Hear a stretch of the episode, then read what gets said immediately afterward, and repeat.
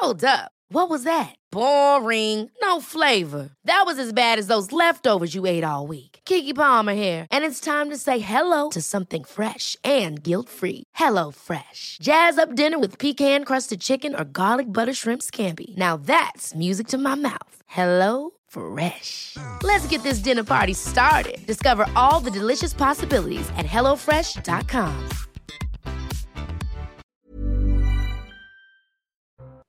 Bonjour, aujourd'hui dans la santé expliquée à ma fille, je répondrai aux questions de Sacha sur les antibiotiques.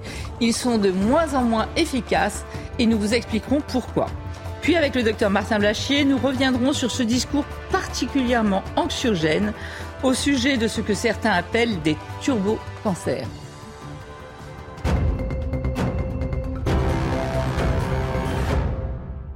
Alors Sacha, on s'intéresse aujourd'hui aux antibiotiques. Je crois que tout le monde sait à peu près ce que c'est, sans savoir réellement euh, comment ça marche.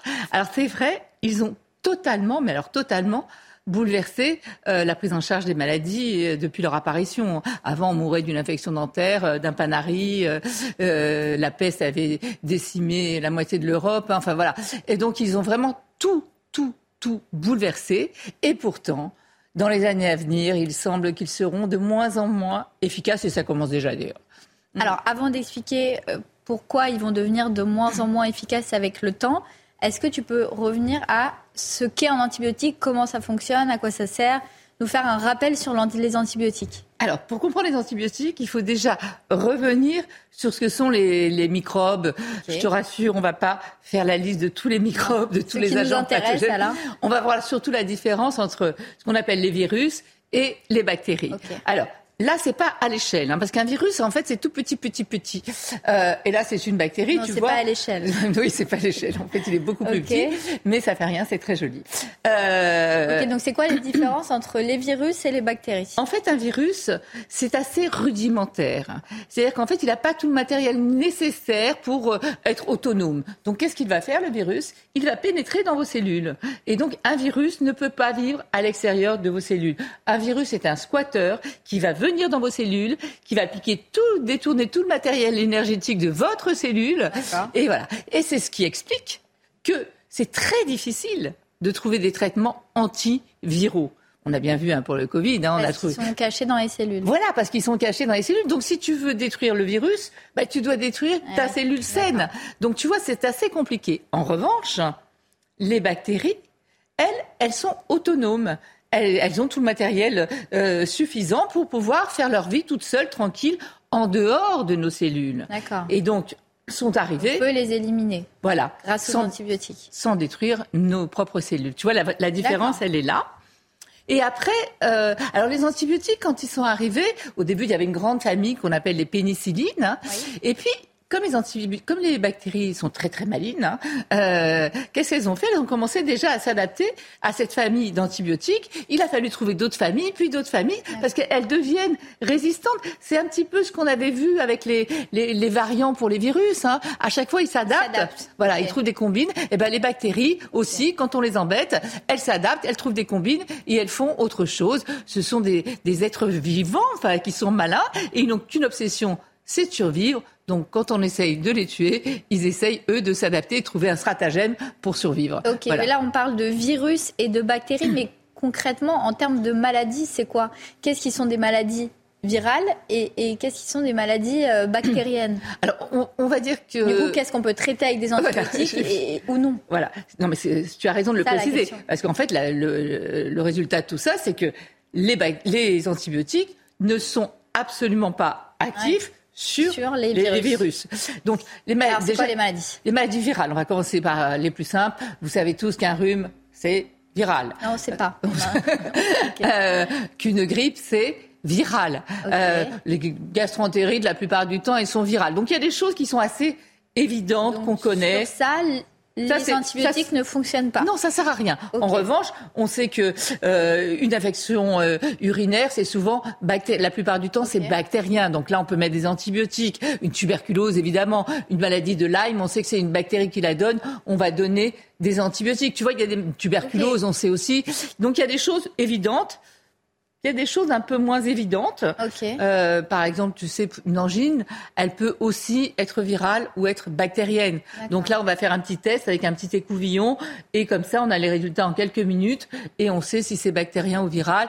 Mais sinon, on donne pas d'antibiotiques. Et alors justement, si on donne quand même des antibiotiques pour une maladie qui est virale, ça va pas fonctionner, d'accord, mais est-ce que c'est dangereux ou pas? Eh bien oui, et c'est dangereux à plusieurs titres. Euh, déjà, je, ne sais pas si tu es au courant, mais tu es un tas de bactéries en fait. Nous sommes des êtres plus bactériens euh, qu'humains. On a plus de cellules de, de, bactéries sur nous, en nous et sur nous que de... Pas que des mauvaises bactéries. Non, des, des bactéries qui sont là pour te ah. défendre justement. Euh, ce qu'on appelle le microbiote, maintenant tout le monde connaît, ce sont ces milliards de bactéries qui sont dans les intestins. Hein. donc ça, c'est le microbiote, tout le monde sait. Et c'est pareil, c'est pour nous protéger, pour nous défendre. Euh, on appelle ça des, des bactéries ça profite en un seul mot. Ça veut dire sympa, quoi qui sont là pour nous défendre. Mais on a des on a des milliers de bactéries aussi sur la peau, pareil, pour nous protéger. Donc ça, ce sont les bactéries. Les bonnes bactéries. Bonnes bactéries. Voilà, on va simplifier, on les appeler comme ça. Euh, donc quand tu donnes des antibiotiques, ça va quand même perturber notamment toute la flore intestinale, mais aussi la, flore vaginale, parce qu'on a aussi des, bactéries dans l'appareil génital. Donc ça va les perturber, donc ça peut entraîner des troubles digestifs, par exemple, voire quand ça déséquilibre la flore vaginale, des champignons. Enfin, tu vois. Donc ça entraîne tout ça, mais surtout, ça va créer aussi des résistances sur des sur certaines familles de bactéries. Donc déjà, tu as raison quand on donne des, antibiotiques, alors qu'il ne faut pas en donner, alors qu'il faut pas en donner, c'est déjà très mauvais. Et quand tu nous as dit que l'efficacité des antibiotiques, et en plus ça marche pas pour la maladie. Oui, en plus ça sert à tu nous as dit que l'efficacité des antibiotiques allait être de moins en moins bonne avec le temps. Est-ce que c'est dû à ça ou est-ce qu'il y a d'autres raisons? Alors il y a plusieurs raisons. Pareil, on va pas toutes les énumérer. Euh, il y a le fait, par exemple. déjà, le fait d'en donner alors qu'il faut pas en donner, c'est une raison. Une raison. Ensuite, le fait tu, prends un traitement, par exemple, tu es malade, ton médecin te donne un traitement antibiotique. Et puis, au bout de, de 48 heures, hop, ça va mieux, plus de symptômes, euh, plus de ganglions, plus de douleurs, plus de machin. Euh, voilà. Tu dis, oh, comme souvent, surtout chez les 18-24 ans, euh, ce n'est pas ton cas. voilà, j'arrête mon traitement. Ah euh, et c'est surtout ce qu'il ne faut Pourquoi? pas faire. Parce que quand tu commences à prendre le traitement, effectivement, ça va détruire quelques bactéries. mais euh, si on n'a plus de symptômes et qu'on va mieux Oui, mais ça ne va pas toutes les détruire. S'il y a une durée de prescription, c'est parce qu'il faut un certain temps pour arriver à détruire la totalité des bactéries pathogènes qui, qui donnent la maladie de cette famille de bactéries. Donc, ils vont rester qui? Les plus robustes, les plus costauds. Et comme je te disais tout à l'heure, ce sont des êtres vivants qui veulent s'adapter.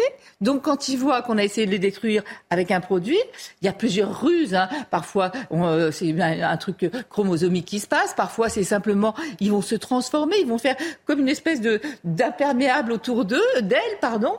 Tu vois, qui va empêcher après les antibiotiques d'arriver. Enfin, il y a plusieurs stratagèmes comme ça qui sont mis en place et qui font qu'après, elles seront résistantes au traitement. Donc il faut jamais, jamais arrêter le traitement, même si vous allez mieux. Si votre médecin vous a prescrit cinq jours, vous le continuez cinq jours. Si vous avez prescrit trois semaines, vous le continuez trois semaines. Ça dépend des infections. Hein. Parfois c'est plusieurs mois même. Donc il faut vraiment respecter la durée. Après il y a d'autres raisons. On donne aussi beaucoup d'antibiotiques dans le monde animal, tu sais, pour les faire grossir, pour plein de choses, etc.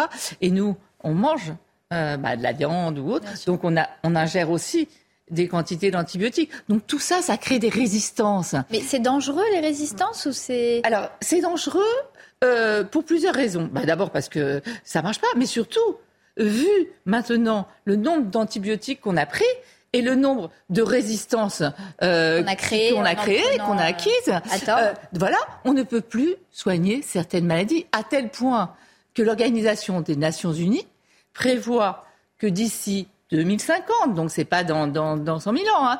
D'ici 2050, on devrait avoir 10 millions de décès dans le monde chaque année. Mais pourquoi? Parce que les, on va plus pouvoir traiter euh, certaines maladies en fait. Voilà, on, va finalement revenir pratiquement comme avant l'arrivée des antibiotiques, c'est-à-dire qu'il y a certaines maladies qu'on ne pourra plus guérir, qu'on ne pourra plus soigner. Enfin, tu vois, donc d'où l'importance de vraiment respecter.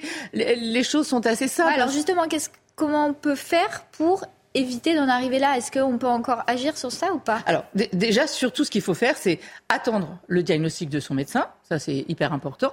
Euh, tu vois, ah, ne, pas, euh, pas, se prendre les médicaments. Euh, voilà, pas d'automédication. Et puis c'est pas parce que le médicament il a bien marché euh, chez tante Alice euh, qu'il va bien marcher sur le petit, etc. Donc surtout, on garde pas les médicaments, on les rapporte après au pharmacien. On ne fait pas d'automédication avec les antibiotiques. ensuite, il faut respecter les doses. On va pas donner la même dose justement aux petits que celle qu'on donnait à Tante Alice. Ah respecter la durée, on vient de l'expliquer, c'est très important de prendre la durée euh, et ne pas pratiquer d'automédication, c'est ce qu'on vient de dire. Mais après, pour éviter tout ça, on peut agir sur deux piliers. Pilier préventif, c'est-à-dire éviter ça c'est facile à dire, mais enfin, euh, avec l'hygiène, le lavage des mains pour éviter d'être malade, hein, la vaccination, etc. Et puis après, bah, les règles euh, qu'on vient de dire. Et puis ça c'est important, tu vois, pour en fait, c'est dû à un mésusage des antibiotiques. soit en prendre trop, soit mal les prendre. En fait. C'est pas dû aux antibiotiques eux-mêmes. Eux, ils sont très efficaces. Ils sont bien mais, pris, mais comme on les a, ils ont été victimes de leur succès, si tu veux, tu vois, et on les donne trop. Et bien souvent, même le médecin veut pas les donner, mais c'est le patient qui dit, euh, oh si si si, là ça va pas, mettez-moi un antibiotique, s'il vous plaît, docteur, etc. Tu vois? Donc tout ça, il faut que ça change. Les antibiotiques. C'est pas automatique. Oui, ça avait bien marché ce slogan. Et si demain les antibiotiques fonctionnaient plus ou étaient euh, moins efficaces, mm. est-ce qu'il y a des alternatives possibles, d'autres traitements qu'on peut prendre à la place des antibiotiques pour soigner les maladies, euh, éviter qu'on en arrive à, Alors justement, devant ces prévisions hein, euh, de l'ONU notamment, il y a plein de chercheurs qui travaillent à trouver d'autres pistes, etc. Là, je vous en ai mis trois mais il y en a d'autres. Hein. mais trois pistes très intéressantes. Ce qu'on appelle la phagothérapie. Des phages, ce sont des virus qui sont absolument, qui existent depuis des millions d'années, des milliers d'années, qui sont euh, absolument partout dans l'eau, euh, dans la terre, etc.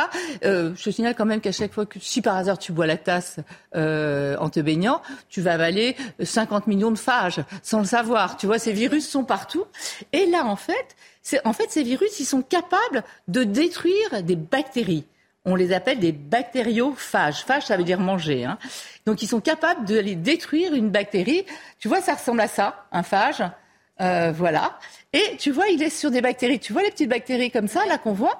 Il est sur une bactérie et il est capable de la détruire. Donc, tu vois là, on les a représentés aussi comme ça.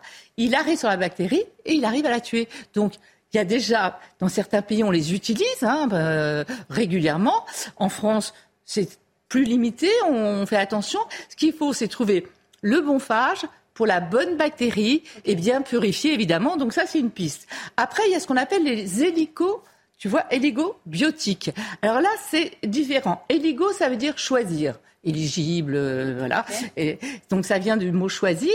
En fait, tu as compris que les antibiotiques, c'est un peu une arme euh, euh ça agit un peu sur tout, ça va détruire plein de bactéries, de notre microbiote, etc., etc. C'est une arme de destruction massive, si tu veux. Et là, ce serait plutôt des snipers, tu vois, qui arrivent directement sur la bonne bactérie sans détruire tout le reste, tout le microbiote autour, tout le reste, etc.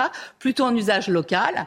Ensuite, grâce à l'intelligence artificielle, on est arrivé à analyser comme ça des millions, des millions de molécules. Et puis on a trouvé par exemple une qui s'appelle Alicine, H-A-L-I-C-I-N-E, bref, qui arrive à fragiliser la membrane de la bactérie et à faire qu'elle ne peut plus garder son énergie et donc elle finit par mourir. Donc c'est un antibiotique super puissant. Donc toutes ces pistes sont à laisser, bien sûr, mais tu vois, ce que je veux dire, c'est qu'on travaille justement pour prévenir cette antibiorésistance. Il vaut mieux déjà prendre bien ces antibiotiques Exactement. tant qu'on peut. C'est vraiment ça, le plus important. C'est vraiment le, les antibiotiques formidables, mais pour préserver leur efficacité, pas de mésusage, mais du bon usage des antibiotiques.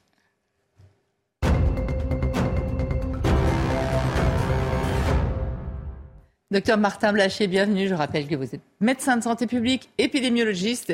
Et aujourd'hui, on va revenir sur un sujet qui agite un petit peu les esprits en ce moment, euh, que je trouve très anxiogène d'ailleurs, hein. euh, sur soi-disant l'existence de nouveaux cancers que l'on appellerait des turbo-cancers et qui seraient liés, je mets tout au conditionnel, hein, euh, qui seraient liés à la vaccination euh, contre le Covid. Pouvez-vous nous en dire plus? Déjà, est-ce qu'il y a plus de cancers euh, après la vaccination hein? Absolument. La première chose qu'il faut regarder quand on, lit ces, ces, éléments, effectivement, qui sont assez intrigants, c'est de savoir si effectivement on a eu une explosion des cancers après les années mm. où on a vacciné massivement les populations dans tous les pays du monde à peu près, c'est-à-dire à partir de 2021-2022. On se rappelle que la campagne de vaccination s'est étalée sur les six premiers mois de 2021. Ensuite, il y a eu tous les rappels euh, en 2022 notamment. Et donc, on a été regarder les données, non seulement les données françaises, mais également les données américaines, mmh. parce que les Américains ont des très bonnes données et des données qui sont très à jour. Donc là, j'ai repris effectivement les données américaines sur les cancers chez les hommes et chez les femmes. Donc la première chose qu'on voit et qui est assez intéressante, c'est que de toute façon, on a une augmentation des cancers année après année, essentiellement parce que les populations donc, rappelons que c'était bien avant, bien avant donc, la vaccination. 2016, donc effectivement, année après année, on a de plus en plus de diagnostics de cancer pour un vieillissement de la population, également de plus en plus de dépistage, des cancers qui sont diagnostiqués de plus en plus tôt. Tout ça fait qu'on a de plus en plus de, cancers diagnostiqués. Pas forcément de gens qui meurent du cancer d'ailleurs, mais des cancers diagnostiqués. Ensuite, si on regarde effectivement entre 2020 euh, et 2021... Là, on, a l'impression qu'il y a... Alors, en orange, ce sont les femmes et en bleu, ce sont les hommes. On voit que chez les femmes, on a une tendance qui est plutôt qui se calme en 2020-2022, mais mhm. par contre, effectivement, on voit que chez les hommes, on a un peu une marche mhm. comme ça entre 2020 et 2021. Donc ensuite, ce qu'on a fait, c'est qu'on a été regarder cancer par cancer. Vous mhm. savez qu'on parle de tous les cancers, et en fait, chaque cancer est une maladie différente. En fait, l'augmentation des cancers, des diagnostics de cancer chez les hommes entre 2020, 2021 et 2022 est uniquement expliquée par un seul cancer, qui est le cancer de la prostate chez les hommes relativement âgés de plus de 65 ans. Et donc, qu'est-ce qui se passe en fait? Ce qui se passe, c'est que sur l'année 2020, on a eu un sous-dépistage du cancer de la prostate. Vous savez que le cancer de la prostate, c'est un cancer qui se diagnostique en mm. dosant le PSA. oui, c'est quelque chose voilà, c'est on fait une prise de sang. Si le taux est élevé, on va regarder effectivement s'il y a un cancer. Ça, les gens ne l'ont pas fait dans les années 2020 parce que les systèmes de santé étaient complètement embolisés. Ce qui veut dire quoi? Ce qui veut dire qu'après, il y a eu un rattrapage des dépistages et en 2020-2021, on a eu plus de cancers de la prostate qui ont été dépistés et donc diagnostiqué. Ça, Ça, c'était la première conséquence. Après, après, je vous arrête. C'est vrai que si on s'en tenait uniquement à, ce graphe, on, peut se dire. Absolument. Donc il faut vraiment aller dans le détail et comprendre que c'est lié essentiellement au cancer de la prostate est lié à un retard en fait de diagnostic, donc c'est un rattrapage sur les Exactement. Exactement. Et l'autre élément qui est très intéressant, c'est que comme il y a eu un retard au dépistage de ces gens qui avaient des tout petits cancers de la prostate débutants, comme ils ont attendu un an, un an et demi avant de se faire dépister, le jour où ils se sont fait dépister en 2020-2021, c'était des cancers qui étaient un petit peu plus évolués. Ça veut dire quoi? Ça veut dire que les gens dans leur entourage, en 2020, il y a eu un sous-dépistage. Ils ont vu beaucoup moins de gens avec des cancers. Et puis en 2021-2022, il y a eu un rattrapage de dépistage et de diagnostic. Ça veut dire qu'ils ont eu cette impression qu'il y avait plus de diagnostics mm. de cancer, et en plus, effectivement, que les cancers étaient plus rapides parce qu'ils étaient diagnostiqués à des stades plus mm. évolués. Donc vous voyez, c'est une illusion, j'ai envie de dire quasiment d'optique, due à un sous-diagnostic en 2020 à cause de la pandémie, puis ensuite d'un rattrapage en 2021-2022, qui ont donné l'impression aux gens que effectivement quelque chose se passe. Donc en fait, c'est une illusion qui est tout à fait ah. explicable, mais qui peut expliquer les gens qui vous disent Mais moi, j'ai l'impression qu'autour de moi, j'ai plein de diagnostics de cancer. Alors, ils ne disent pas que pour la prostate. Déjà, c'est un phénomène qui pourrait euh, être aussi vrai dans d'autres localisations, même si les chiffres que je vous ai montrés sont expliqués aux États-Unis euh, par la prostate. Et on a été regarder les données françaises également. Et vous revoyez ce phénomène. Alors, donc là, on parle de 2018. On parle de 2018. donc, j'ai pris, pris les grands cancers. J'ai pris le cancer du sein, qui est un cancer, le, cancer le plus fréquent chez la femme, le cancer du poumon, qui est considéré comme le cancer le plus mortel, et le, cancer le plus fréquent chez l'homme. Et le plus fréquent chez l'homme. Et le cancer, euh, enfin, non, c'est la prostate le plus fréquent, mais c'est le, plus mortel. Et le cancer du foie, qui est un cancer où on entend dire qu'il y aurait quelque chose de particulier. Alors prenons ce dernier, le cancer du foie, il n'y a strictement rien. C'est-à-dire qu'on a une stricte constance du nombre de diagnostics. D'accord. Oui, ça aurait même plutôt tendance à un ça petit même peu, plutôt tendance à baisser, par rapport à ça, déjà, fausse information qu'on a pu lire. Et ensuite, sur les deux autres cancers, on voit effectivement qu'en 2020, on a eu un nombre de diagnostics qui a baissé par rapport à 2019, alors qu'on est plutôt sur des tendances légèrement haussières normalement. Et qu'en 2021 et 2022, on a eu un espèce de rattrapage. Et si on fait la moyenne entre 2020 et 2021, par exemple, on arrive à peu près à l'année 2019. On, est comme euh, en 2018, en 2022. Et on revient hein. effectivement en 2022 sur 2018-2019. Donc ça vous montre bien que c'est vraiment un phénomène de défaut de diagnostic et de rattrapage sur l'année 2021, avec probablement des gens qui avaient des cancers un petit peu plus évolués, qui a donné probablement un certain nombre de gens cette impression qu'ils avaient plus de diagnostics en 2021 avec des cancers un petit peu plus rapides. C'est pour ça qu'on avait besoin, réellement besoin de votre éclairage, parce qu'on voit en ce moment ce discours mais tellement anxiogène. Les gens ont l'impression qu'ils vont avoir un cancer, ils sont terrorisés. En plus, on sait que le stress c'est très mauvais de toute façon pour notre immunité. Enfin, je, je trouve ça fou d'arriver de te parler de ces turbocancers. Est-ce que ça existe un turbocancer Alors après, en dans le mécanisme, jamais, ça n'a jamais été décrit. C'est-à-dire que c'est quelque chose qui n'existe pas. Les cancers ont leur évolution. Un cancer s'évolue sur de très longues années. Vous savez, en général, ça met combien de temps un cancer entre 10 et 20 ans. Donc entre les premières cellules et le diagnostic du cancer, vous avez entre 10 et 20 ans. Donc c'est évident que ce phénomène ne peut pas s'accélérer comme ça avait été décrit. Et ce phénomène de turbocancer n'existe pas, n'a jamais été observé, ni dans le tube, ni dans la vraie vie, ni dans les études cliniques. C'est ce que disent les cancérologues, d'ailleurs, dans une tribune qu'ils ont récemment euh, publiée. Donc ça n'existe pas sur le plan du mécanisme cellulaire. Et ça n'existe pas quand on regarde précisément les données, même si on peut avoir cette mm. illusion à la fois dans la vraie vie et sur les graphiques que je vous ai montrés. Donc mm. attention, parfois la science et l'épidémiologie, c'est compliqué, il faut bien regarder les choses, sinon on peut vite se laisser embarquer mm. dans des théories un petit peu fumeuses, euh, comme quoi l'immunité provoquée par un vaccin, qui a lieu avec tous les vaccins, hein, je veux dire l'immunité est stimulée par tous les vaccins, n'est absolument pas liée au fait que, parce que ait cette impression Parce que parmi les arguments, il y a le fait justement d'avoir stimulé l'immunité, etc. Alors que ça, ça arrive avec tous les vaccins. Mais même plein d'autres choses stimulent l'immunité et on n'a jamais parlé de ce phénomène. Mm. Donc, illusion d'optique qui peut s'expliquer. Donc, faut pas dire aux gens qui disent n'importe quoi. Ils ont une impression mm. qui est réelle, mais qui peut s'expliquer par quelque chose de bien rationnel et pas du tout par ce phénomène de turbocancer. Merci beaucoup pour cette mise au point, ce qui, je l'espère, va rassurer euh, les gens. Donc, ce n'est qu'une illusion. C'est une illusion. Et c'est totalement faux. Merci beaucoup, docteur Blachier. Merci à vous de nous avoir suivis et rester en notre compagnie. L'info, c'est sur CNews. Ever catch yourself eating the same flavorless dinner three days in a row? Dreaming of something better? Well, HelloFresh is your guilt-free dream come true, baby. It's me, Kiki Palmer. Let's wake up those taste buds with hot, juicy pecan-crusted chicken or garlic butter shrimp scampi. Mm. Hello Fresh. Stop dreaming of all the delicious possibilities and dig in at HelloFresh.com. Let's get this dinner party started.